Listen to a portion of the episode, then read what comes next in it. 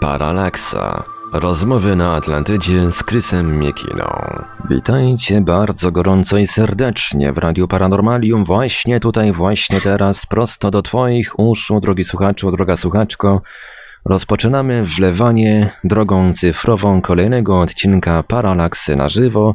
Rozmowy na Atlantydzie z Chrisem Miekiną. Chris już oczywiście jest po drugiej stronie połączenia internetowego. Dobry wieczór, Chrisie, a raczej jeszcze dzień dobry. Dzień dobry i dobry wieczór, dobry wieczór Państwu, dobry wieczór Marku.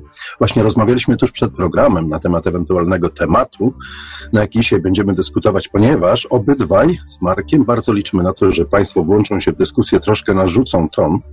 Jest to okazja, żeby właśnie narzucić tematy i narzucić temat w ogóle rozmów i dyskusji w tym, w tym, w tym programie. Taka zresztą jest teoria, która jak zawsze w praktyce niekoniecznie się sprawdza. No i dlatego właśnie mieliśmy ten taki ma mały problem z uzgodnieniem w zasadzie, o czym będzie dzisiejsza rozmowa. Jak na razie y, pytań od Państwa nie mamy zbyt wiele.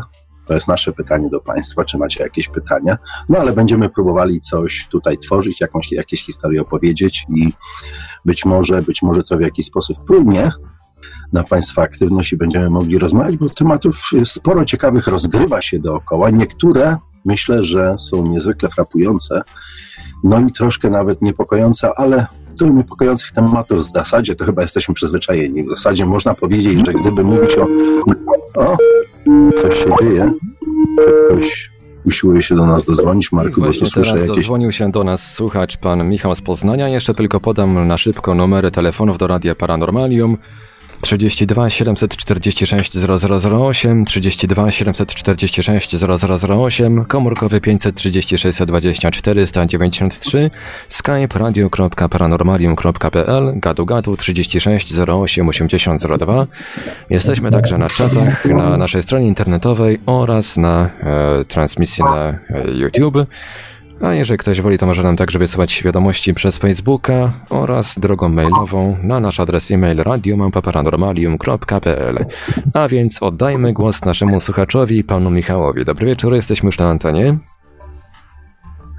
E, Dobry wieczór, chociaż e, jadę właśnie autostradą zalaną słońcem i bynajmniej nie jestem gdzieś daleko w Ameryce Północnej, tylko w Europie, w Polsce. Więc aż trochę śmiesznie mówić e, dobry wieczór, ale witam wszystkich, a zwłaszcza oczywiście głównego bohatera audycji Chrisa. Miło Cię słyszeć, Chris. E, Ja może, e, tak, Chris mnie zna, bo często dyskutujemy e, przy pomocy komunikatorów i wie, że najchętniej zrobiłbym z jego audycji powtórkę serialu Starożytni Kosmici, więc ja proponuję, żebyśmy podyskutowali trochę o, o tym, co nam zostawili Sumerowie, a raczej to, co, e, to czego, e, co my odkrywamy w bardzo niewielkim stopniu, co niestety dociera do nas w formie szczątkowej, e, co zresztą może trochę fajnie uzupełnić dzisiejszą debatę, która trochę będzie pewnie nawiązywać też do tych tematów. Więc myśmy tutaj z Chrisem mieli taką wymianę poglądów na ten temat. E, Ja trochę się pochwalę i e, przesłałem Chrisowi, bo wygrzebałem gdzieś w e, jednej z archiwów amerykańskich uczelni, wygrzebałem taką książkę znanego lingwisty, czy bardziej chyba lingwisty niż archeologa, profesora Delicza, Niemca, który robił badania na temat właśnie tego, co Sumerowie napisali w swoich tabliczkach e, w- na przełomie wieków, a może bardziej lata 20. E, Już nie pamiętam, ale to, wydaje się, że to był ten okres. E, I e, no, odkrył bardzo ciekawe rzeczy, o których my nie mamy pojęcia. E, Ja studiowałem historię i uczyłem się trochę na ten temat na poznańskiej uczelni Uniwersytecie Adama Mickiewicza na Wydziale Historii. Bynajmniej nam takich informacji nie przekazywano, a y, w latach y, 20., 30. toczyła się bardzo ożywiona dyskusja na temat tego, y, co y, zostawili nam w spadku Sumerowie. I y, ta dyskusja odbywała się w y, o wiele bardziej swobodny i jawny sposób niż w tej chwili. Co ciekawe. E, tak? I tutaj ja bym wolał oddać głos Krzysztof.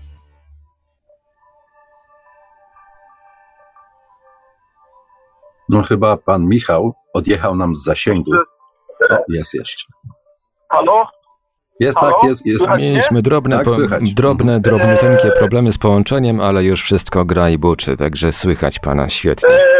Ja, e, e, ja kończąc, nie chcę, chciałbym, żeby Chris mówił, nie ja, nie ja jestem bohaterem audycji.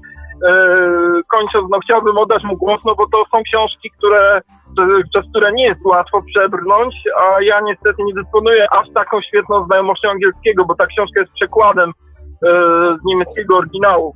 Więc bardzo chętnie usłyszałbym, Chrisie, co ty uważasz na ten temat, co tam jest napisane, a tam są różne bardzo wręcz bym powiedział sensacyjne rzeczy napisane, o których my nie mamy w ogóle pojęcia, bo to się do świadomości naszej nie przebija. No, dziękuję bardzo panie halo? Michale. Po, pozdrawiam serdecznie na autostradzie Słońca, jak się domyślam. tak.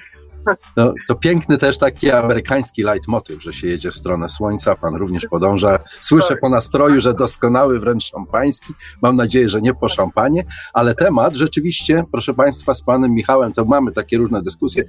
Pan Michał, y, mówiąc krótko, jest, jest e, troszkę opętany y, historią Sumerów i nie bez racji, nie bez kozery. Jest to temat doskonały, dlatego że no, są to początki naszej cywilizacji, tej, jaką my znamy której my jesteśmy dzisiaj konsekwencją. Ta cywilizacja mezopotamska, która zmieniała swoje nazwy po drodze na asyryjską, babilońską, sumeryjską, mnóstwo nazw po drodze, gdzieś te cywilizacje powstają, znikają, coś tam się dzieje i tak naprawdę, tak naprawdę za wiele nie wiemy na ten temat. Nawet dziś mamy kłopoty z takim bardzo konkretnym umiejscowieniem, gdzie znajdował się ten tak zwany ży- żyzny półksiężyc, w którym powstawała cała ta nasza cywilizacja, dlatego że istnieje bardzo silne podejrzenie, że dziś w miejscu, gdzie znajdowało się jej centrum, znajduje się Zatoka Perska. I wszystko to wylądowało pod wodą, gdzie znajdują się te mityczne miasta, o których co jakiś czas y, wspomina się właśnie w klinowych tabliczkach. Klinowe tabliczki są specyficznym y, źródłem informacji. Są niezwykłym źródłem informacji. Myślę, że żyjemy w czasach, w których zatoczyliśmy pełne koło, dlatego że proszę zwrócić uwagę, oni zaczęli od tabliczek, czyli tabletów, a my jesteśmy dos dosłownie na tym samym etapie. Też mamy swoje tablety, może troszkę inne, znacznie mniej trwałe, bo wszystko zapisuje się na elektronicznych hard drive'ach, niezwykle delikatnych niestety, ale niemniej jednak porównanie narzuca się samo. Oni mieli tabliczki i my też. Mamy nasze tabliczki. Także zataczamy koło. Y, Ja pozdrawiam serdecznie pana Michała i pozdrawiam y, panią Jolantę. Pani Jolanta zna język niemiecki, ponieważ masa literatury do, dotyczącej starożytnego Sumeru jest po niemiecku. Niemcy mają wyjątkowe zainteresowanie tym regionem i nie bez, y, nie bez przyczyny. I pani Jolanta przetłumaczyła mi kilka właśnie takich niemieckich artykułów, za co jestem bardzo wdzięczny. Wiem, że pan Michał był tutaj tą sprężyną i nie wiem na ile pani Jolanta została zmuszona do tego, ale bardzo dziękuję pani Jolanto i bardzo dziękuję pani Michale, bo temat jest istotnie, istotnie ciekawy. To wykopywanie tych tabliczek z rejonu właśnie tej starożytnej Mezopotamii trwa już od bardzo, bardzo dawna. W zasadzie można powiedzieć, że zanim rozpoczęła się jeszcze archeologia, archeologia w formie, jakiej, jaką ją znamy dzisiaj, już ktoś tam jeździł, ktoś tam kopał i okazuje się, że kilka nacji miało tam szczególne zainteresowanie w tym, co się tam e, działo i tam się rozgrywało i byli to szczególnie właśnie Niemcy i Francuzi. Jednym z nich, z tych ludzi był profesor e, Delicz. Profesor Delicz był jednym z najwybitniejszych asyriologów. E, Był to człowiek, który po asyryjsku i w języku Sumerów czytał sobie rano do kawy te tabliczki, tak jak my dzisiaj czytamy sobie wieści, na przykład z różnych stron internetowych. Nie miał z tym żadnego problemu. No i y, kiedy odczytywał te inf- rozmaite informacje, niektóre go, ogromnie go zdumiewały. Zdumiewały go do tego stopnia, że doszedł do wniosku, że kto wie, czy nie jest to wręcz y, no, bomba informacyjna, która kryje się w nich.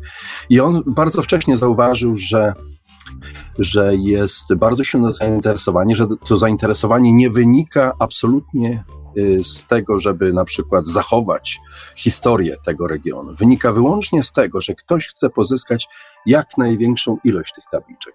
No i profesor Delicz y, rzeczywiście kopał gdzieś w Babilonie, znajdował, znajdował, znajdował szereg tych tabliczek, wiele z nich odczytał i gdzieś mniej więcej w roku 1920 postanowił przedstawić swoje wyniki badań w Niemczech i były one tak wstrząsnęły światem, e, ówczesnym światem naukowym, że jego wykład został powtórzony w obecności samego Kaisera Wilhelma i e, jego, i jego najwybitniejszych ministrów, generałów, marszałków, świetnie udekorowanych, we wspaniałych fotelach, wszyscy się rozsiedli i profesor Delicz opowiadał o tym, że znalazł tabliczki z informacjami, które no, są są w odbiorze wstrząsające. Na przykład jedna z nich mówi o tym, że istnieje sobie postać, która na imię ma Jahwe. I nie byłoby tym nic dziwnego, bo przecież wiemy, że Mojżesz Y, miał rozmowy z Jahwe i to Jahwe przedstawił mu się tym imieniem i stąd znamy postać Jahwe, Boga Jahwe, który rozmawiał z Mojżeszem y, w postaci gorejącego krzewu. Tyle, że tabliczka została napisana jakieś 1600-1800 lat, 800 lat wcześniej niż, wszystkie, niż cała ta, ta mojżeszowa historia. I było to wstrząsające dla wszystkich, bo oznaczało to, że być może Stary Testament wcale nie jest aż tak dobrym źródłem informacji, jakby się nam wydawało. Y, Delicz dał wiele, o wiele więcej przykładów. Na przykład pokazał pieczęć, sumeryjską pieczęć, na której był postać kobiety, była postać mężczyzny. Pomiędzy nimi rosło drzewo, na którym wisiał jakiś owoc. Y, te dwie postaci wyciągały ręce w stronę tego owocu.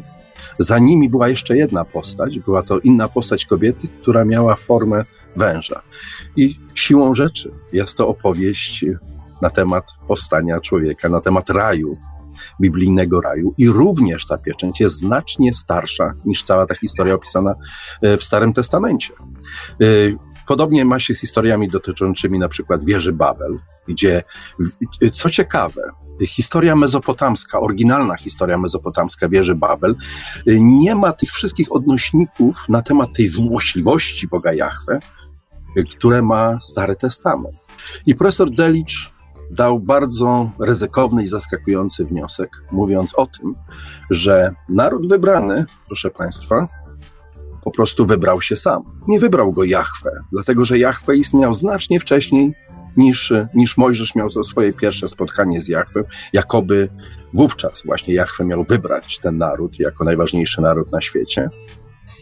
Profesor Delić miał inne na ten temat zdanie i uznał w swoich wnioskach, że cały Stary Testament jest wynikiem pewnej kompilacji, że nie jest efektem pracy jednego autora, jest efektem pracy wielu autorów, którzy dostosowywali w rozmaity sposób, w zależności od własnych potrzeb, wszystko to, co znaleźli w starych mezopotamskich tekstach, które istniały dużo, dużo wcześniej, zanim doszło do powstania y, jakiejkolwiek cywilizacji na terenie Judei czy Palestyny.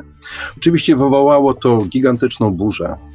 Wówczas to Delicz napisał taką rozprawę właśnie pod tytułem Biblia i, i Babilon, i Biblia, w której próbował tłumaczyć swoje te wnioski. I wreszcie y, sprawie w sumie ukręcono głowę, i praktycznie można powiedzieć zanikła. Niemniej jednak y, ona pokazuje prawdziwą wartość tych tabliczek, prawdziwą wartość tego, co one zawierają i dlaczego tak olbrzymie kłopoty są dziś y, w uzyskaniu informacji, co jest w nich napisane. Dlaczego na przykład y, Sitchin jego interpretacja doprowadziła do tego, że jego osobę próbuje się na wszelkie sposoby kompromitować, Y, wykazywać, że wszystko to gdzieś sobie wymyślił, że nie jest to prawda, że nie ma takich tabliczek, że nie ma takich słów. Tymczasem okazuje się, że tych asyriologów, ludzi czy sumerologów, ludzi, którzy y, są w stanie posługiwać się tym językiem bądź go odczytać, jest bardzo, bardzo niewiele. Wszyscy są związani z, z instytucjami naukowymi. Wiadomo, co to oznacza. Oznacza to, że w przypadku, gdyby y, w jakiś sposób ich koncepcja nie spodobała się zarządowi uczelni, straciliby pracę i nie dostaliby jej nigdzie indziej, no chyba, że Marek przyjąłby ich do swojego radia, tutaj do pracy ewentualnie, albo gdzieś może ktoś inny by im to załatwił, ale nie mogliby robić tego, co robią, co robią dziś. Dlatego bardzo łatwo jest kontrolować tą całą sytuację someryjską. I stąd właśnie tak wiele, wiele kontrowersji. I stąd właśnie mamy te problemy ze znalezieniem tak naprawdę y, źródeł, czy przetłumaczeniem tych źródeł które, i, tych, i tych historii, które są na tych tabliczkach y, zapisane. I myślę, że taką doskonałą ilustracją tego, jak ważne są te tabliczki, jest ta ostatnia historia. Jakiś rok temu opowiadałem Państwu o sytuacji, w której taka firma amerykańska Hobby Lobby, firma Hobby Lobby zajmuje się tym, że robi podróbki e, starożytnych artefaktów, robi je tak podobne, jak się tylko da, ale nie w celach takich, żeby oszukać, tylko w takich celach, żeby na przykład ktoś, kto fascynuje się takimi rzeczami, jak na przykład pan Michał, mógł sobie na przykład mieć taki kaprys i zakupić sobie na przykład czy tabliczkę, czy wazę grecką, czy na przykład posążek bogini Afrodyty, no dlaczego nie? Przyjemnie popatrzeć, a nawet ten posążek byłby z rękami i nogami i jeszcze z innymi elementami, których brakuje e, oryginałowi. I tym zajmuje się właśnie między firma hobby lobby, że rzeczywiście da się na tym zarobić pieniądze. Pieniądze udało im się zarobić do tego stopnia, że jej właściciel y, doszedł do wniosku, że jest w stanie zakupić prawdziwe artefakty. I tymi prawdziwymi artefaktami, jakie zakupi, było kilka skrzynek pełnych właśnie tych glinianych sumeryjskich tabliczek. I wówczas nieoczekiwanie wybuchł straszliwy skandal. Te tabliczki i te skrzynie zostały przetransportowane do Hiszpanii, gdzie miały być odebrane przez ludzi z Hobby Lobby i przewiezione do Stanów. I tam nagle pojawiły się wszystkie możliwe policje świata.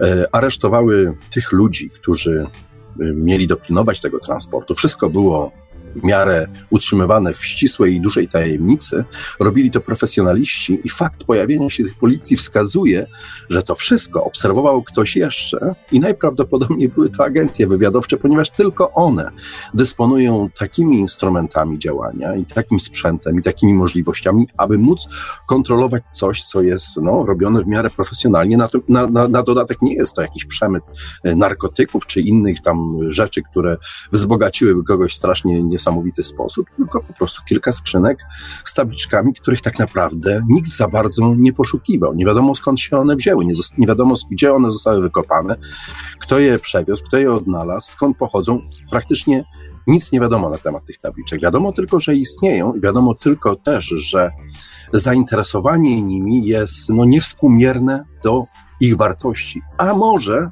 jeśli popatrzymy na to w inny sposób, właśnie bardzo współmierne. Te tabliczki zajęto, firmę e, Hobby Lobby ukarano, ukarano no, ciężką karą finansową. No i dziś już wiadomo, po tym mniej więcej roku czasu, co się wydarzyło z tymi tabliczkami, z tymi kilkoma skrzyniami tabliczek. Skrzynie zostały skonfiskowane i dziś ogłoszono, że zostaną oddane prawowitemu właścicielowi, którym jest Irak czyli zostaną przewiezione do muzeum w Bagdadzie.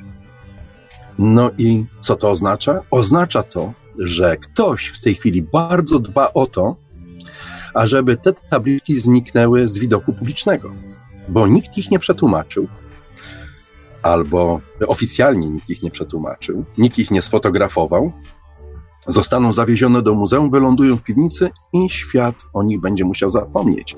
Kilku profesorów, na przykład profesor David Owens z bardzo znanego Cornell University, uważa, że jest to w ogóle wielka tragedia dla nauki, bo o ile zgadza się z tym, że oczywiście trzeba je zwrócić z miejsca, skąd je ewentualnie ukradziono, no to przecież można zrobić ich kopie i naukowcy mogą pracować na kopiach. Natomiast takich kopii oficjalnie nie zrobiono. Także nie mamy pojęcia, co w nich było. E, podobno przejrzeli to jacyś naukowcy i w oficjalnym dokumencie mówiącym na temat tych tabliczek mówi się o tym, że w większości są to rachunki handlowe, a więc historia powiedzmy mniej ciekawa, ale są tam też, i tu pada dwa magiczne słowa, a te słowa brzmią magiczne zaklęcia. To jest bardzo interesujące. Jakie to były magiczne zaklęcia? Czego one dotyczyły?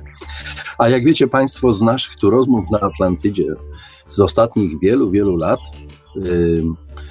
te wszystkie historie zawarte ewentualnie na, na niektórych tabli, tabliczkach mogą świadczyć o jakiejś tajemniczej technologii wykorzystywanej dawno, dawno temu, tysiąca, może miliony lat temu, przez kogoś, kogo y, w tych y, mitologiach opisuje się jako bogów, bogów, którzy walczyli ze sobą, nie tylko na Ziemi, ale w kosmosie, wśród planet, i używali właśnie bardzo tajemniczych technologii do tego. I, I znów tutaj w jakiś sposób kojarzą się te wszystkie historie związane z nazistami, którzy wysyłali tam specjalne ekipy właśnie w celu pozyskiwania tego typu dokumentacji, po to, żeby zdobyć strzęp informacji, która pomogłaby im w jakiś sposób no, stworzyć od, albo raczej odtworzyć tego typu zapomnianą technologię. Także jest to wszystko niezwykle interesujące i, y, no i jednocześnie no, budzące te wszystkie teorie konspiracji, te wszystkie podejrzenia uważam jak najbardziej zasadne.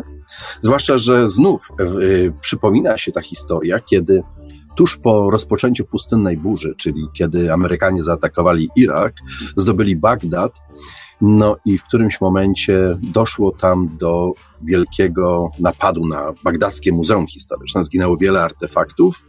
Te artefakty szybko znaleziono, były to najczęściej jakieś rzeźby, jakieś wazy, jakaś ceramika. Natomiast to, co zniknęło, właśnie zniknęło, zniknęły tabliczki, gliniane tabliczki, ponieważ Saddam Hussein był e, dyktatorem, nie dopuszczał nikogo obcego do swojego kraju. Nikt za bardzo do końca nie wiedział, co jest na tych tabliczkach, ale ktoś doskonale był zorientowany, gdzie one się znajdują, w jakich miejscach magazynu się znajdują i w jaki sposób je wydobyć. Także ten, kto y, dokon, dokonał tej kradzieży na Muzeum Bagdackiej, na, na Muzeum Bagdackie doskonale wiedział, co robi i czego szuka. I właśnie te tabliczki gdzieś zniknęły. I teraz pytanie brzmi, czy to są te same tabliczki, które kupiło Hobby Lobby, czy jest to coś zupełnie innego?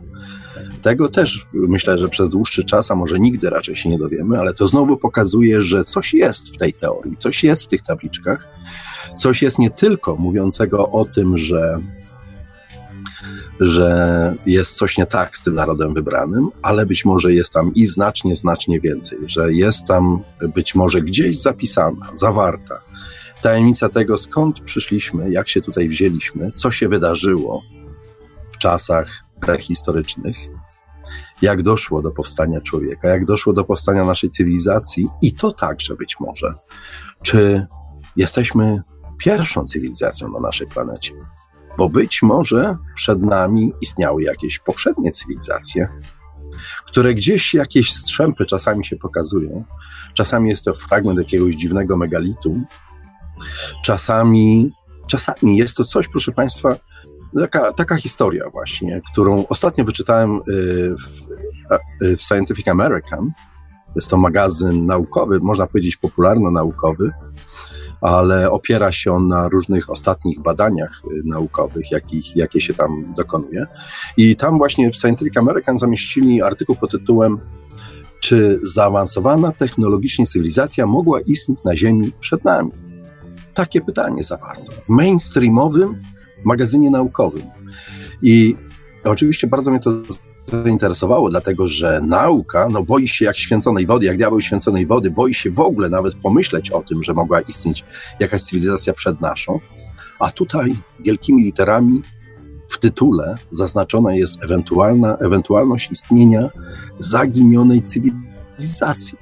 Zacząłem to czytać i okazało się, że jest to bardzo interesująca koncepcja, dlatego że opiera się na na tym, co się dzieje obecnie w klimacie. Oczywiście jest to osobna historia, czy tak zwane globalne y, ocieplenie, jakie w tej chwili, jakiego w tej chwili podobno jesteśmy świadkami, jest wynikiem działalności człowieka, czy też wynikiem działalności natury, na przykład kosmosu, czy też może jest spowodowana w sposób świadomy przez człowieka. Niemniej jednak do tych zmian dochodzi. Odczuwamy je w jakiś sposób wszyscy, te różnice są, są widoczne. I y, w artykule bierze się to właśnie to pod uwagę i pokazuje się, że coś podobnego istniało w bardzo zamieszłej przeszłości Ziemi, gdzieś, e, gdzieś między paleocenem a eocenem, czyli jakieś 55-60 milionów lat temu, doszło do bardzo podobnych zmian klimatycznych. I, i, i co, to wszystko studiuje pewien astrofizyk z University of Rochester, Adam Frank, i on na przykład stwierdza, że oczywiście teoretycznie, że być może jest te zmiany, te zmiany klimatyczne, jakie zaszły wiele milionów lat temu, są wynikiem tego, że w tamtych czasach, tak wiele milionów lat temu, działała cywilizacja podobna do naszej. Jest to wstrząsający wniosek naukowca, ale no, dający ciekawe implikacje. I bardzo, skoro nawet sama nauka przyznaje, że istna możliwość istnienia zaginionej cywilizacji bardzo, bardzo. Okazuje się, że być może wcale nie była jedyna cywilizacja na Ziemi, ta 55 milionów lat temu, być może jest to kolejna, być może przed nią istniała także jakaś inna. Jest to bardzo możliwe i dziś właśnie, a zajęli się tym geolodzy, między innymi, tak podejrzewam, polski geolog nazywa się profesor Jan Zalesiewicz. Pracuje on na University of Leicester w Anglii i uważa na przykład on, oceniając y, dynamikę geologiczną na Ziemi, że taka cywilizacja jak nasza, jaką my dzisiaj stworzyliśmy, no ma bardzo na przykład niewielkie szanse, żeby jej jakikolwiek ślad przetrwał 10 milionów lat na przykład. Uważa, że to wszystko, co stworzyliśmy w ciągu miliona, dwóch milionów lat, zniknie, zniknie kompletnie poprzez zmiany geologiczne, jakie, jakie zachodzą na Ziemi. A są, y, nasza planeta jest bardzo dynamiczna, mówi, pokazują takie przykłady, jak na przykład, że w San Francisco wznosi się nieustannie nad poziom morza, Natomiast takie miasto jak Nowy Orlan zapada się i wkrótce, za jakiś czas, może za 200-300 lat, w ogóle takiego miasta nie będzie po prostu zapadnie się kompletnie, zniknie z powierzchni Ziemi i to pokazuje wielką kruchość nasz, naszej cywilizacji. Wydaje nam się, że jest to wszystko e, bardzo solidne, ale w perspektywie milionów lat niewiele z tego zostaje. I dlatego dziś mamy bardzo poważny problem z odnalezieniem śladu czegoś, co mogło istnieć wiele milionów lat temu. Dlatego no, tak naprawdę nie ma szans odnalezienia dowodu istnienia takiej zaawansowanej cywilizacji, która z jednej strony, gdyby wyglądała taka jak nasza, nie ma szans przetrwania, a z drugiej strony, jeżeli dysponowała na przykład inną technologią, jeżeli realizowała w praktyce inny rodzaj fizyki, no to w takim razie kompletnie źle szukamy takich śladów, bo szukamy śladów, które coś nam przypominają. Tak jak te prymitywne skojarzenia, że na przykład na Abydos malowano helikoptery, no bo widocznie zamieszła cywilizacja musiała tak samo posiadać helikoptery. No, więc tego, jeżeli pójdziemy tego typu skojarzeniami, pójdziemy na pewno w jakąś ślepą uliczkę i nie dotrzemy do nikąd. Nie wiemy, nie mamy pojęcia, w jaki sposób działali i funkcjonowali ludzie dawno, dawno temu. To, co my tworzymy dziś, jest wynikiem inżynieryjnych zabiegów, no, które są e, efektem tego, e, jakie możliwości daje nam technologia, którą obecnie budujemy. I dlatego właśnie tworzy się coś w takiej formie, a, a, nie, a nie w innej formie. Także w wyniku tych badań naukowych, tej naszej zamieszłej przeszłości i zaskakujących porównań zmian klimatycznych, do jakich dochodzi dziś, a wiele, kilkadziesiąt milionów lat temu, można pokusić się o bardzo teoretyczne stwierdzenie, że mogły być, nie musiały być, mogły być, jest to ciągle konstrukt y, y, teoretyczny, warun- to je, by, stworzy, mogły być stworzone warunki do istnienia takiej właśnie ludzkiej, a może nie wiadomo jakiej cywilizacji, że ktoś był jeszcze przed nami i coś no, tworzył na naszej planecie. I to jest takie to, troszkę no, wyważenie drzwi, szczelnie zamkniętych drzwi nauki, która często używam tego porównania, że przypomina trochę religię, opiera się na dogmatach i nie chce wpuścić nie tylko świeżego powietrza, no ale boi się tego, że po prostu rozpadnie się na kawałki. Jeżeli uchyli te drzwi, ten przeciąg wyważy te drzwi i to zakończy ten paradygmat naukowy, w którym my żyjemy, ponieważ okazuje się, że rzeczywistość może wyglądać zupełnie inaczej. Ale nauka też zdaje sobie sprawę także z jednej bardzo ważnej rzeczy – Mianowicie z takiej, że pozycja, której broni, być może na dłuższą metę jest nie do obrony. Być może te dogmaty, dziś jeszcze skutecznie bronione, jutro może, mogą okazać się po prostu nic nie warte, odrzucone i cały y, autorytet naukowy zostanie w tym samym również odrzucony. A więc pozycja, którą nauka zdobywała przez setki lat, zostanie utracona raz na zawsze. I być może ten artykuł Scientific American jest y, początkiem czegoś, co już wcześniej dało się zaobserwować w przypadku e, UFO i tej Academy to the Stars, czyli instytucji, która powstaje z ludzi związanych z rozmaitymi agencjami, takimi między innymi jak CIA, co od razu wzbudza podejrzenia, ale mówię o tym Państwu wcześniej, że obawiam się, że ta historia e, z UFO i z tym, że nagle ze źródeł rządowych mamy dowody, twarde dowody na to, że UFO jest zjawiskiem realnym, bo przecież wszystkie te filmy, czy te wszystkie, dwa filmy, które pokazano do tej pory, pochodzą z, no, ze sprzętu wojskowego, oficjalnie zakupionego przez rząd i oficjalnie y, ujawnionego przez rząd. W związku z czym, jeżeli nie wiemy, co na tym jest, a wojsko nie ma pojęcia również, co to jest, więc nie jest to żaden na przykład element stajnego programu, czarnego programu, no to możemy w takim razie śmiało powiedzieć, że jesteśmy na progu ujawnienia, że coś się dzieje w kwestii UFO, że zostało uznane jako zjawisko y, prawdziwe i autentyczne. I mówiłem wówczas Państwu o tym, że myślę, że myślę, że interpretując to wydarzenie, że chodzi tu raczej nie o y, stworzenie prawdziwego ujawnienia, a o kontrolowanie tak zwanej narracji, tej, tej właśnie pozycji, utrzymywanie tej pozycji, która jest dominująca y, i narzucająca swoją opinię, w przypadku, gdyby na przykład rzeczywiście doszło do takiego ujawnienia z innej strony niż strona ta oficjalna. I podobnie, podobna sytuacja być może rozgrywa się właśnie w tej przestrzeni naukowej, że tego typu artykuły sugerujące możliwości istnienia zaginionej cywilizacji, sugerujące, że nie jesteśmy jedyną cywilizacją na naszej planecie, są właśnie również jednym z tych elementów y, kontrolowania tej narracji. Że jeżeli na przykład Graham Hancock, Shock i paru innych rzeczywiście znajdą ślady, czy Brian Forster znajdą ślady takiej zaginionej cywilizacji, no to wówczas nauka będzie bezradna i, i dlatego zdając sobie sprawę, że coś takiego jest możliwe. Nauka stara się utrzymać swoje pozycje, być nieco elastyczna i dopuszcza możliwość istnienia czegoś takiego jak zaginiona cywilizacja. Także żyjemy w niezwykłych i niezwykle interesujących czasach. Także zacząłem o, o, o. Skończy...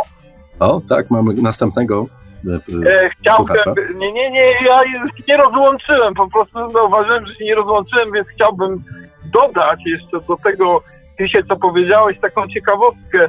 Otóż ja, kiedy w nawiązaniu do tego, co mówisz o y, naukowcach i konserwatyzmie, ja y, szukając y, materiałów dotyczących y, profesora Delicza, kontaktowałem się y, z, akurat z panami, którzy wykładają y, w Poznaniu historię Sumeru, Asylii. I oni kiedy jakby dostrzegli cel, w którym zmierzam, y, natychmiast zerwali ze mną kontakt i przestali odpowiadać na maile, przestali odbierać telefony. Y, tak jakby, a specjalizują się w tym, akurat Wydział Historii Starożytnej w Poznaniu się specjalizuje y, w historii, o której właśnie mówiliśmy. Tak? I to jest jakaś taka zastanawiająca zmowa milczenia, a z drugiej strony fascynujące jest to, że choćby słuchając y, audiobooka, który tutaj redaktor Iwelios czyta swoim magicznym głosem, y, a Arnolda Mostowicza My z kosmosu, y, ja siłą rzeczy ze względu na wiek nie mogę pamiętać lat 80. tak dobrze, z której książki wynika, że kiedyś toczyła się o wiele swobodniejsza dyskusja na temat korzeni naszej cywilizacji, tego co mogło dziać się wcześniej. E, wtedy jeszcze Ficina nie odsądzano od czci, czci i wiary, tak jak w tej chwili. A teraz jakby te, mm, e, te widełki, które e, nie pozwalają na dyskusję, zaciskają się coraz bardziej. I to mm, ja mówiąc szczerze nie rozumiem, mimo to, że coraz więcej pojawia się materiałów książki wychodzą właśnie Roberta e, Szoka i Grahama Hancocka, tłumaczone są na język polski, są dostępne. E, ja mam te książki, na przykład o tajemnicach i jednego i drugiego pisarza, bardzo ciekawe. Polecam. Wyszła niedawno książka też Johannesa von Putlara, która jest jakby takim streszczeniem tego, co pisał Sitchin E, w cyklu Kroniki Ziemi, może takim bardziej przystępnym, łatwiejszym językiem zachęcam każdego, kto jest zainteresowany tym, co e, Ticin e, pisze w, w wielotomowym dziele swoim na temat korzeni naszej cywilizacji. Tam to jest tak streszczone w pigułce, może troszeczkę łatwiejszym językiem jest napisane. Nieznany świat chyba reklamował nawet tą książkę na swojej facebookowej stronie, widziałem, więc myślę, że nie popełnię tutaj żadnego przestępstwa reklamując to, tą książkę. Więc zachęcam do tej literatury, natomiast wiem, że ci ludzie, mimo to, że są naukowcami i to y, autorytetami w swoich dziedzinach, Oj, panie Michale, chyba, chyba komuś pan nadepnął na odcisk y, swoim telefonem. Tak, właśnie bardzo możliwe. Teraz, Dlatego, bo właśnie no, teraz przestaliśmy pana słyszeć, niestety. No bo to konsekwencje jakby y, myślę, że no, państwo widzicie sami. Jeżeli wracając do, do Delicza, jeżeli Delicz, jeżeli jego bardzo takie e, naukowe podejście, a jakże, bez żadnej, bez żadnej próby naginania faktów jest autentyczny. Jeżeli, jeżeli widzi on, że ktoś manipulował przy Starym Testamencie, co to oznacza? Oznacza to, że korzenie trzech naj, y, największych monoteistycznych religii chrześcijaństwa, judaizmu i islamu są po prostu wymyślone. Czyli cały ten gmach cywilizacyjny, który na nich powstał, stoi na glinianych nogach. Jeżeli damy krok dalej i zaczniemy rozważać to w taki sposób, jaki rozważał to Delicz, wszystko to zostanie zburzone, rozsypie się w kawałki, co oznacza konsekwencje polityczne, gigantyczne konsekwencje polityczne, być może nawet chaos. Chaos w świecie, bo bez Starego Testamentu nie byłoby, proszę Państwa, Nowego Testamentu, który jest w jakiś sposób krytyką tego, co było poprzednie, albo e, efektem tego, ponieważ ogłasza nadejście Mesjasza, ogłoszonego, że nadejdzie w Starym Testamencie, więc w jakiś sposób jest konsekwencją, również na tej bazie nie ma znaczenia.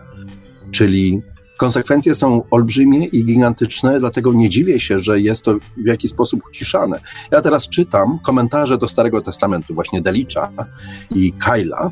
Obaj ci panowie po kolei, na podstawie tego, co znaleźli na tabliczkach, próbują ustosunkować się do Starego Testamentu. No i tam historie są no, wstrząsające. Na przykład yy, okazuje się, że piąta księga w, w Torze, pięcioksiągu tym podstawowym Starego Testamentu, Księga Praw, jest księgą wymyśloną.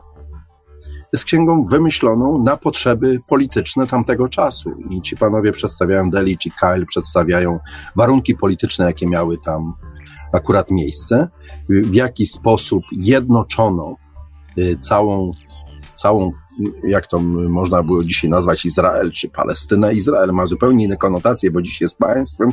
Wówczas była to ziemia i w zasadzie nazwa narodu.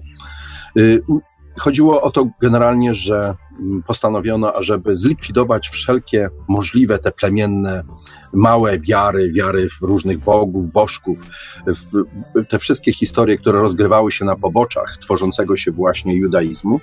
I wówczas wymyślono Księgę Praw, która na której bazie można było siłą zniwelować wszystkie te, wszystkie te miejsca kultu, te lokalne miejsca kultu, które po świecie tym semickim, bo Arabowie i Żydzi to jest część tego samego narodu, były dookoła rozrzucone i właśnie na podstawie tego to, to stworzono, to zrobiono. Powstał jeden solidny monoteizm pod nazwą judaizm. Delic i, i Kyle to widzą i wyciągają te wnioski na podstawie właśnie znalezisk archeologicznych, na podstawie tych tabliczek z pismem klinowym które, które napisano znacznie wcześniej niż w ogóle można myśleć o jakimkolwiek judaizmie. Więc to wszystko właśnie kompletnie podważa niestety fundamenty religii, religii, na której zbudowana jest praktycznie większość naszej cywilizacji, a może nawet i cała, ponieważ jej konsekwencje są daleko idące. Bo nawet kiedy popatrzymy poza Europę, i poza Bliski Wschód, no to spójrzmy, obie Ameryki są generalnie na tym samym fundamencie zbudowane, ponieważ ten fundament na siłę cisnęli tutaj konkwistadarzy i zmienili oba te kontynenty nie do poznania już przez ostatnie kilkaset lat. Także jest to też dokładnie ten sam, ten sam fundament. Oprócz tego chodzi także o centra, y, które zarządzają światem. Jednym z takich centrów jest y, Jerozolima oczywiście. Jerozolima jest bardzo ważnym i istotnym punktem. I o tą Jerozolimę toczą się walki i rozgrywki przez no, już tysiące lat. I, I chyba też nigdy nie zostały te topory wojny w, żaden sposób zagrzebane.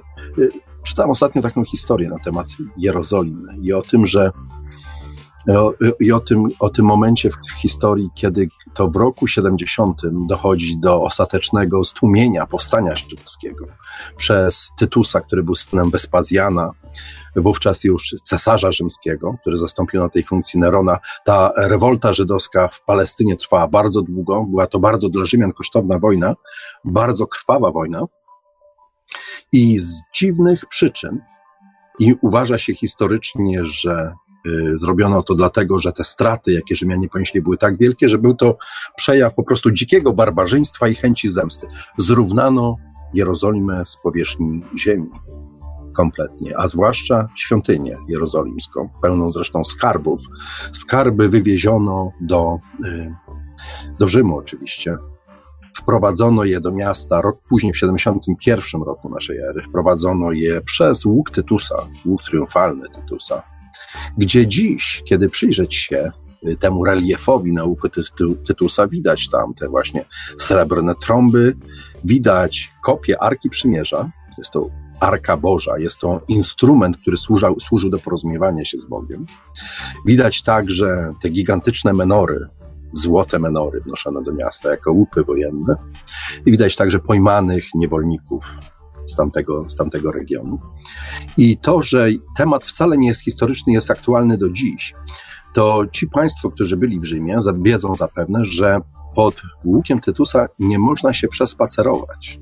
Że łuk Tytusa jest ogrodzony, jest zamknięty i nie można tego zrobić ze względu na to, że władze Izraela niosły protest do rządu włoskiego o to, żeby zabronić przechadzania się, ponieważ jest to bolesny symbol klęski Izraelczyków, bolesny symbol ich zagłady w tamtych czasach, kolejnego Holokaustu, czy może pierwszego, na tak olbrzymią skalę i nie życzą sobie, ażeby ktokolwiek mógł paradować pod spodem, ponieważ symbolizuje to ich właśnie klęskę. I co ciekawe, kiedy wokół y, tego łuku triumfalnego Tytusa pojawiają się Żydzi, mają oni pozwolenie, że mogą sobie podchodzić do łuku i pluć na niego, jako objawy objawu pogardy dla Rzymian, którzy dokonali tej, tej barbarzyńskiej zbrodni, no i zniszczyli całą tą gigantyczną świątynię, cud świata, miejsce, które uważa się, że stoi na jednym z tych y,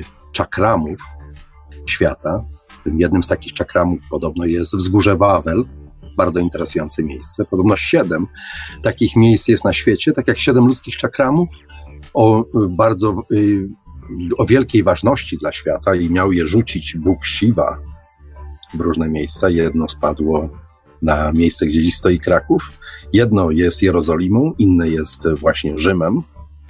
Jest jeszcze parę innych miejsc tego typu na świecie. Mają one niezwykłą ważność, dlatego te miejsca są tak istotne w historii i być może i kiedy popatrzymy na nie z tego punktu widzenia, pokazuje tą, i, to ich ogromną ważność i to, że z uporem maniaka trwa odbudowywanie tych miejsc i trwa walka o to, kto będzie y, rządził tym miejscem, kto będzie tam najważniejszy, kto będzie decydował o tym, w którą stronę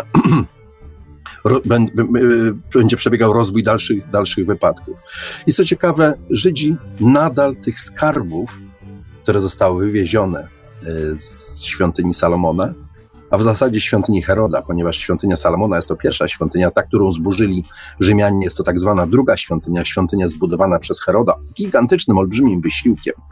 I mm, prawdopodobnie szansa przetrwania tego skarbu, jaki tam zgromadzono, jest niewielka, bo chyba go raczej przetopiono, ale Żydzi uważają, że część tego skarbu przetrwała, że najważniejsze artefakty istnieją nadal i te, które przedstawiono właśnie na łuku triumfalnym Tytusa, są nadal schowane gdzieś w piwnicach watykańskich. I nawet zwrócili się z oficjalnym żądaniem do rządu włoskiego o zwrot tych artefaktów do świątyni. Dziś te artefakty miałyby no, kolosalną wartość, ze względu właśnie nie tylko na sam kruszec, ale na wartość historyczną. Także wszystko to ciągle trwa nadal.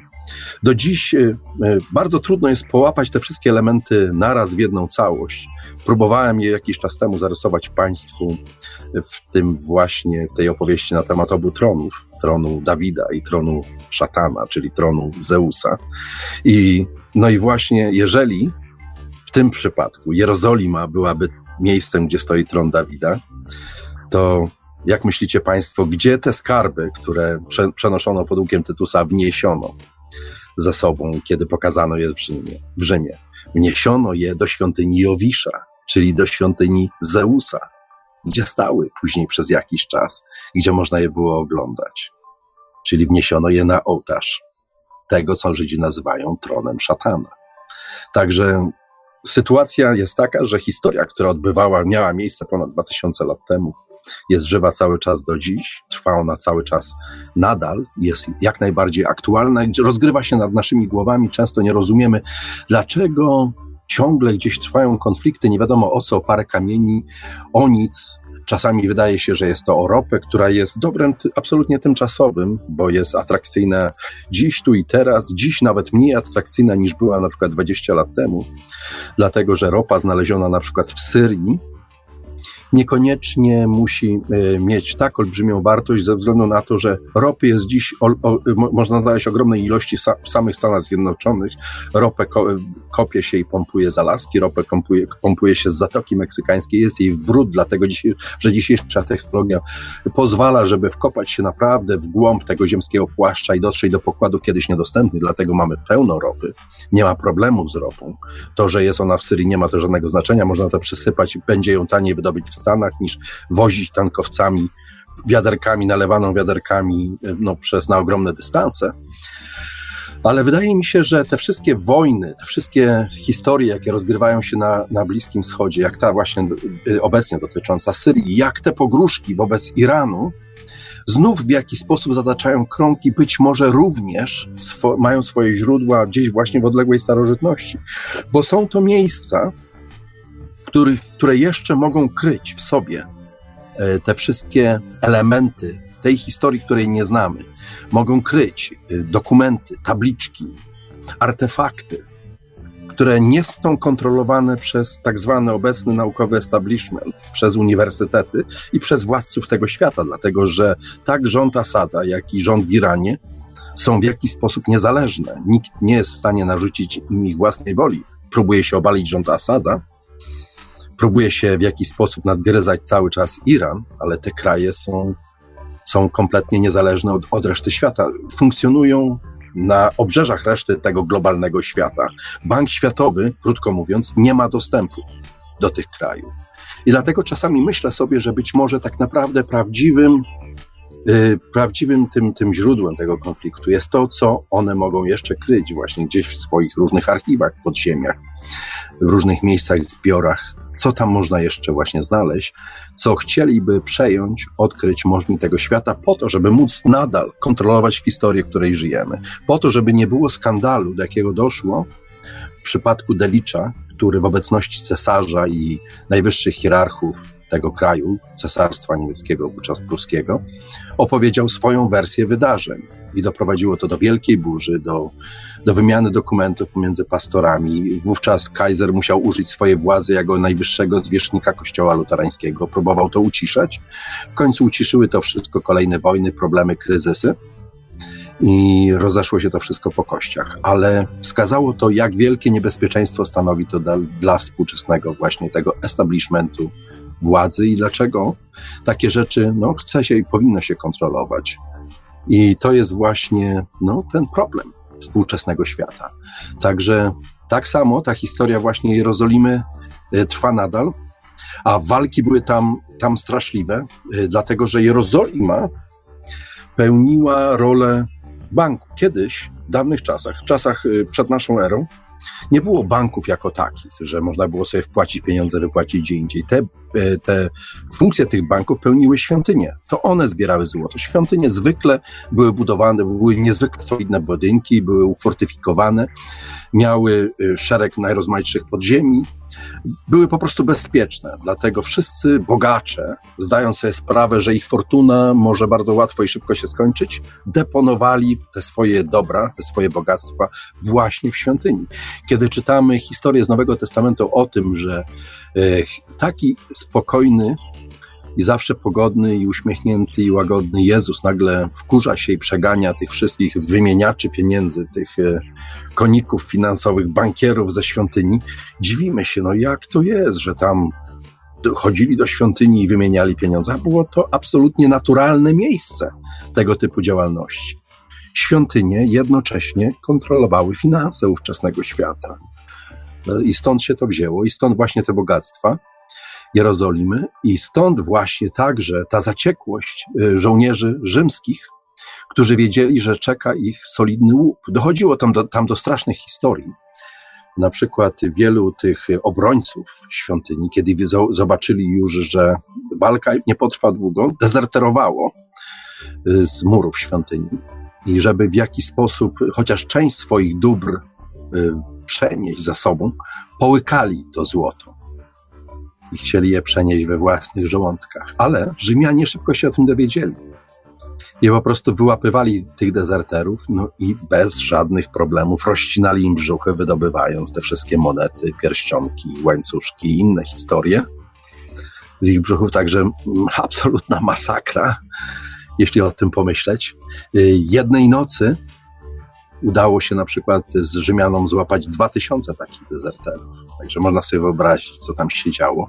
To wszystko spływało krwią w strasznie okrutny sposób. To wszystko działało. No i wreszcie Jerozolima padła, ale zanim padła, e, Tytus prowadził szereg negocjacji z najwyższymi kapłanami świątyni. Między innymi jednym z tych kapłanów był człowiek o imieniu Jezus. Był to, był to, był to skarbnik świątyni i on między innymi właśnie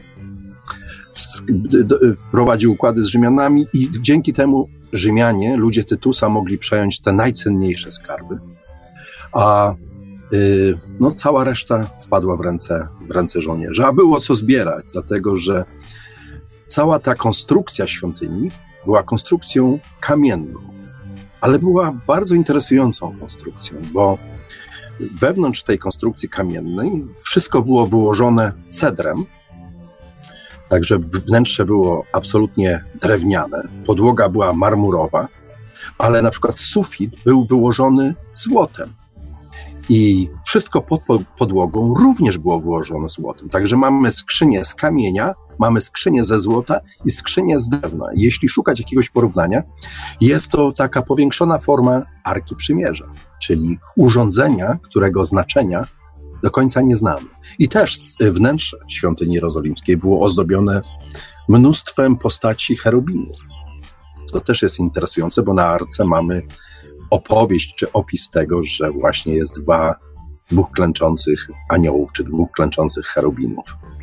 Także to bardzo interesująca historia. Kiedy wnętrze świątyni zaczęło się palić, a kiedy wyobrażamy sobie wnętrze świątyni i wyłożenie jej drewnem, była to olbrzymia ilość drewna, bo całe lasy libańskie na to drewno, poszły na tą właśnie budowę, budowę świątyni, budowę, włożenie tej boazerii, że tak to nazwę, świątyni jerozolimskiej, bo proszę sobie wyobrazić, że ludzi, y, którzy wyrąbywali te lasy, a wyrąbywał je król Hiram z Tyru, ludzi, nie, nie, nie, nie miał aż tylu ludzi i z Izraela wysyłano po 10 tysięcy ludzi miesięcznie do pomocy przy wyrębie. Także było, był to wyrąb lasów na wielką skalę i wszystko to szło w tą właśnie jedną świątynię, w świątynię jerozolimską. Także kiedy ten cedr, wysuszony cedr się zapalił, temperatura była tak wysoka, że ze świątyni zaczęła płynąć y, strumykami stopione złoto tuż pod stopy rzymskich żołnierzy. Także no, jest to nie, niezwykła historia, która rozgrywała się w tamtych czasach.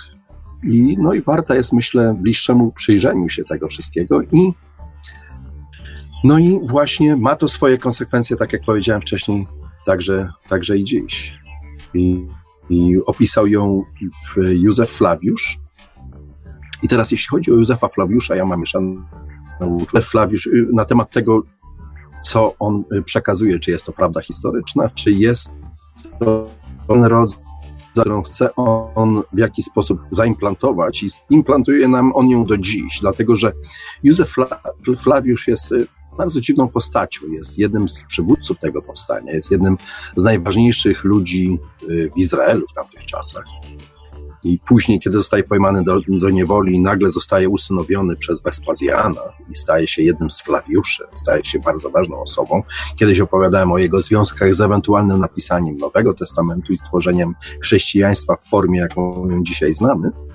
Ale jest jeszcze jedna bardzo ważna informacja na temat Flawiusza.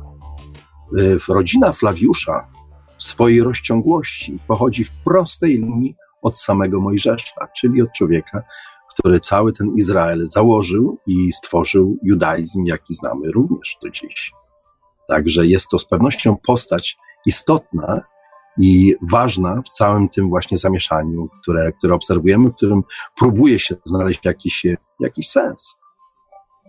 Także tak, taka to jest historia. Wiadomo, że tego złota do Rzymu trafiło bardzo dużo, między innymi właśnie w zbudowanie chyba najbardziej charakterystycznego zabytku, który dziś istnieje w Rzymie, czyli Koloseum, jest wynikiem tej, tej wielkiej grabieży Jerozolimy. Bo w dzisiejszych warunkach kosztowałoby to około ćwierć miliarda dolarów. Tak obliczono, kiedy próbowano ocenić, ile dziś kosztowałoby zbudowanie y, takiego budynku jak Koloseum. Wówczas zbudowano to w przeciągu 8-9 lat. Zaczął to Wespazjan, skończył Tytus. I, no i właśnie znaleziono w latach 80., zdaje się pod koniec lat 80., na jednym z roz, rozrzuconych dookoła y, Koloseum kamieni znaleziono na jednym kamieniu napis, który mówił, że gdzieś w 440 roku y, jeden z bogaczy, lokalnych bogaczy rzymskich, restaurował Koloseum. Ale kiedy przyjrzano się bliżej temu kamieniowi, okazało się, że są w nim nawiercone otwory. I kiedy zbadano dokładnie te otwory, dzięki ich położeniu można było odtworzyć poprzedni napis, jaki był właśnie na tym kamieniu. I ten poprzedni napis, jak się okazuje, pochodził z czasów, e, z czasów właśnie Wespazjana i Tytusa i głosił on, że e, Koloseum zbudowano za zdobycze wojenne właśnie w czasie tłumienia powstania żydowskiego i tu sprawa się wyjaśnia. Także y, olbrzymia ilość złota trafiła wówczas do Rzymu. Było go tak dużo, że cena złota w tamtych czasach spadła o połowę. To świadczy o tej ilości. Natomiast tych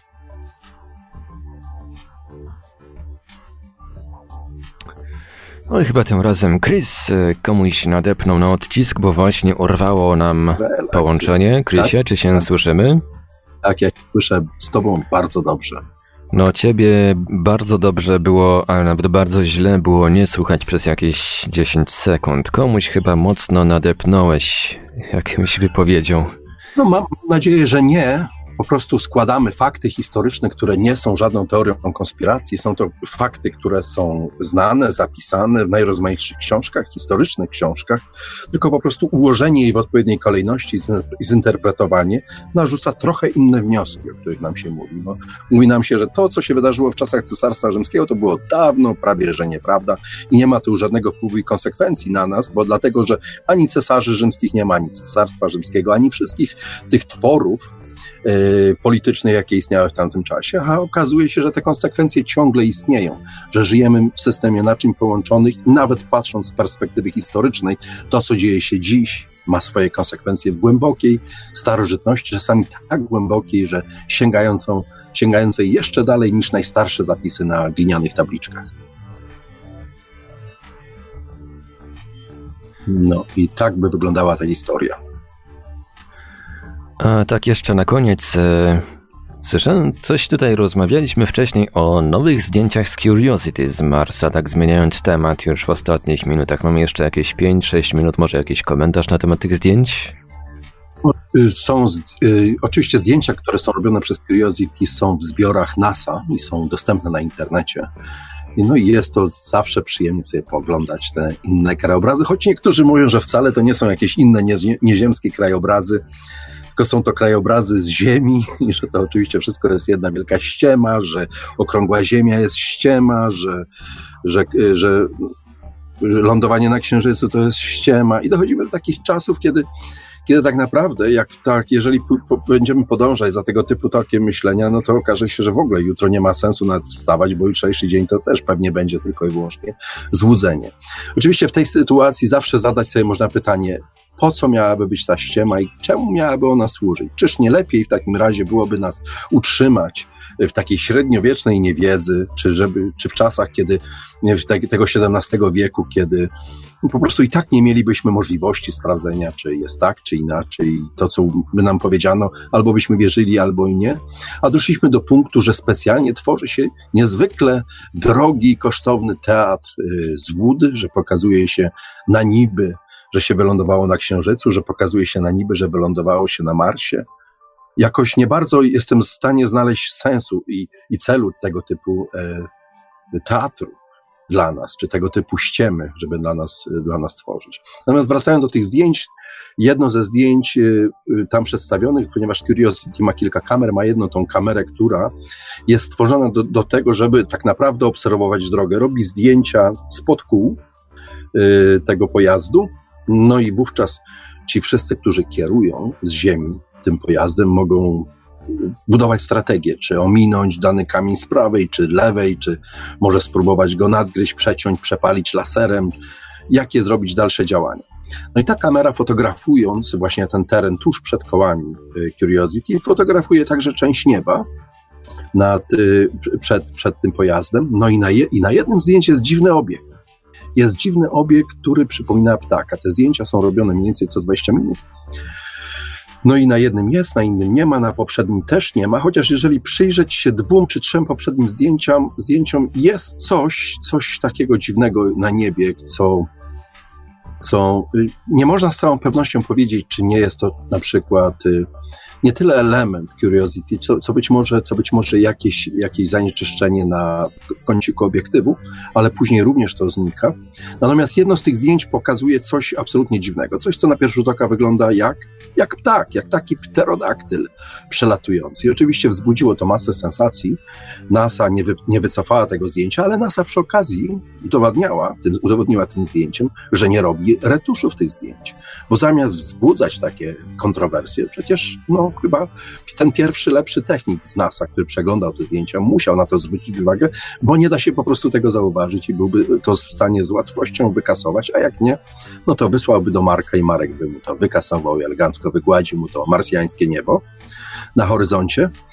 I no i właśnie stąd ta dyskusja. Co przedstawia to zdjęcie? Czy jest to życie na Marsie? Czy jest to jakiś pojazd na Marsie? Czy też jest to tylko i wyłącznie zwykły paproch.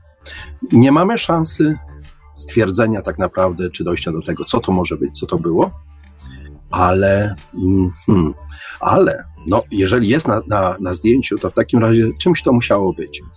Także moja teoria na ten temat, co to mogło być, i tutaj będzie to teoria oczywiście bardzo ryzykowna, dlatego mówię, że jest to teoria. Myślę, że nie jest to ani obiekt nie z tej Ziemi, czy nie jest to coś, co reprezentuje jakieś życie na planecie Mars, czy nie jest to też obiekt, który jest uznawany za pozaziemski, czyli należący do jakiejś innej pozaziemskiej cywilizacji.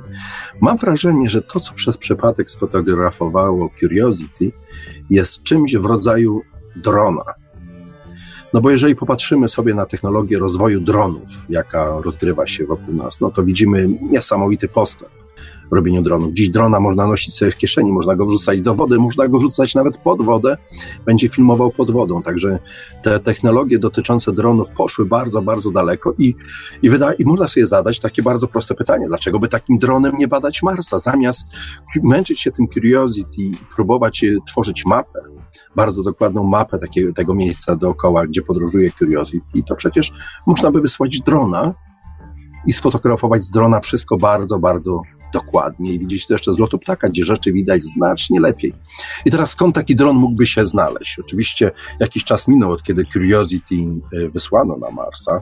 W międzyczasie oczywiście można też założyć, że y, wysłano coś, co, y, jakąś, jakiś rodzaj specjalnej przesyłki, o której nas po prostu nie poinformowano, a wiemy, że Amerykanie interesują się Marsem i to bardzo, bardzo silnie. Leci tam kolejna wyprawa, która będzie badała podziemia Marsa, o których mówiłem, o której mówiłem już w Polaraksie, o tej wyprawie. No ale mamy tutaj też kwestię tego tajemniczego samolotu X-37B, który znika na 9 miesięcy i akurat tyle trzeba, żeby polecieć właśnie na Marsa. I być może, kto wie, być może ten samolot jest takim właśnie kurierem na Marsa i z powrotem.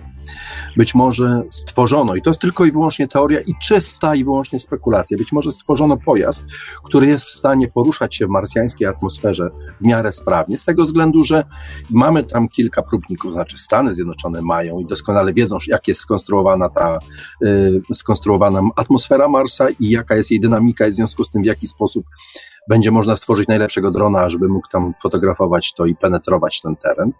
I dlatego taki samolot kosmiczny byłby idealnym no, kurierem, który doniósłby kilka dronów i kto wie, może po prostu w momencie, kiedy by się już zużyły, bo prawdopodobnie takie rzeczy się zużywają, jest w stanie dokonać downloadu z marsjańskiej orbity tych właśnie zdjęć. Być może nawet i Curiosity jest uwikłany ten, tą właśnie sytuację, że jest tym rodzajem przekaźnika, jest tym modemem, który pozwala na dokonanie tego typu y, transmisji, właśnie informacji, zdjęć, fotografii, ale tych fotografii już nam się nie pokazuje. Także jeżeli ta rzecz, która pokazała się na chwilę na tym właśnie zdjęciu, jest czymś rzeczywiście obcym, nie jest paprochem, to jeśli już miałaby czymś być, to według mnie właśnie jest takim dronem.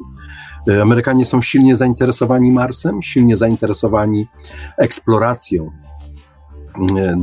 dookoła asteroid, naszej najbliższej przestrzeni dookoła Ziemi i wydobywania najrozmaitszych metali, między innymi metali ziem rzadkich, bez których nasza cywilizacja utknie w jednym miejscu. Są one konieczne do oddychania naszej, naszej technologii. To wszystkie neodymy i inne materiały są są nie tylko niezwykle rzadkie, ale są w bardzo niewielkich ilościach na Ziemi. I dziś wiele tych także sytuacji politycznych może być właśnie wywołane przez to, żeby do nich dotrzeć. Na przykład sytuacja w Korei Północnej. Nagle wszystko tam ucichło, nagle wszyscy się dogadują, poklepują po plecach, a tajemnicą Poliszynela jest to, że w Korei Północnej znajdują się zasoby tych właśnie metali ziem rzadkich, które są y, mniej więcej wielkością, dorównują wszystkiemu, co jest na całej, rozłożone w całej reszcie świata. Także ma to olbrzymie znaczenie i być może Kim uwierzył, że może stać się bogatym człowiekiem bez straszenia i szantażowania świata swoimi rakietami, a po prostu może wynająć działki na kopanie tych metali, po to, aby nasza cywilizacja mogła dalej się roz, rozwijać. Ale oczywiście Ziemia i jej bogactwa są już taką, takim e, e, zaułkiem, można powiedzieć, martwym punktem. Nie, ma, nie można tu już znaleźć za dużo tego wszystkiego, co tak naprawdę się poszukuje i ma się z tym związane plany na ogromną skalę i dlatego szukać trzeba tego po kosmosie i stąd właśnie ta e, eksploracja najbliższej naszej przestrzeni kosmicznej, no a Mars jest nietknięty, jeśli chodzi o swoje zasoby i stąd to olbrzymie zainteresowanie.